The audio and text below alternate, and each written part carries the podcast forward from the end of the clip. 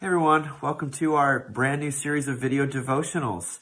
Um, these will be sort of every day from a different contributor from the, within the Mockingbird sphere, just a way to stay in touch and keep our focus on um, the the main thing during this surreal season. Uh, hope to make them short, just something to sort of maybe buoy you throughout your day.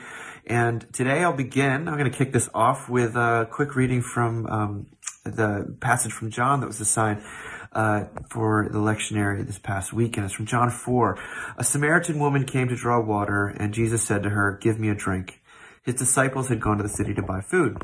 The Samaritan woman said to him, How is it that you, a Jew, ask a drink of me, a woman of Samaria?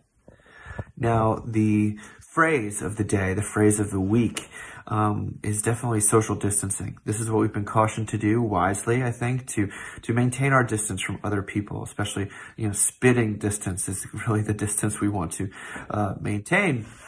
And this can be tough. It can be tough when you're used to uh, being close to people.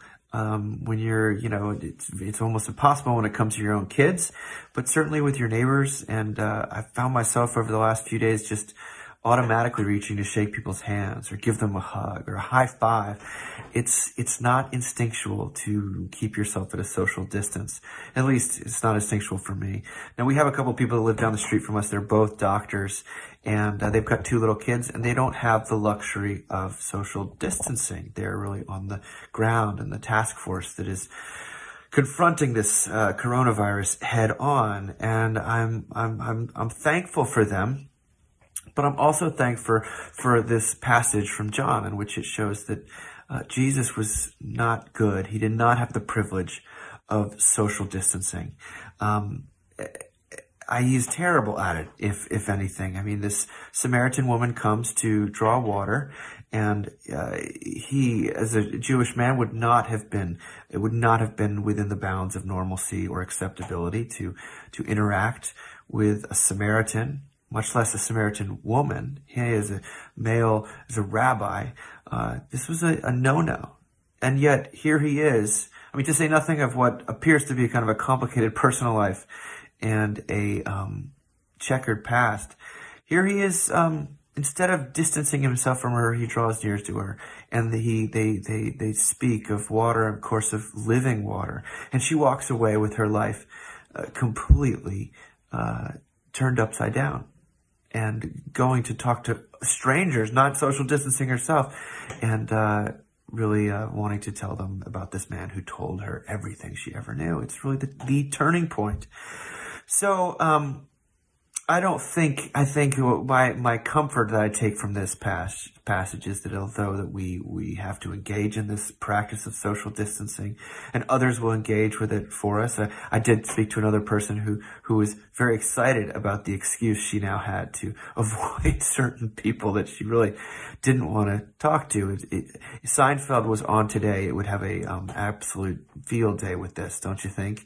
Um, I want to distance myself socially from uh, X, Y, or Z, or from those who would catastrophize about the coronavirus. I, I don't know, know, what it is for you, uh, but this gives you uh, the excuse. But suffice it to say, although we may distance ourselves from God, Jesus, God in God in Christ has not distanced himself from us, and He won't do that throughout this this trying, difficult time. Um, the only person I know so far who has contracted the coronavirus is a friend out in California. She's actually an Episcopal clergywoman uh, named Janet Broderick, and she was writing to her uh, congregation, who was understandably very concerned about her health and what it meant for their community. And I thought I'd just close this brief devotion with um, what she wrote to them because it, it hit me between the eyes. Uh, she wrote to them, she said, I am through the worst of this and very, very much on the mend. I asked my kids to bring me a coloring book and a Lego set if that is any indication. Jesus has been so close to me the whole time, and the scriptures have upheld me, no kidding. Even at his worst, I felt his hand on me. I think she probably used those, that, that phrase intentionally. Physical touch, non-distance. The gospel, she writes, was made for the hard times, for times just like these, because it is now that we see that the power of God was made perfect in weakness. Well, that's all I have to say for today. Wishing you a safe and uh, joyful day, even in the midst of uh, anxious times. God bless you.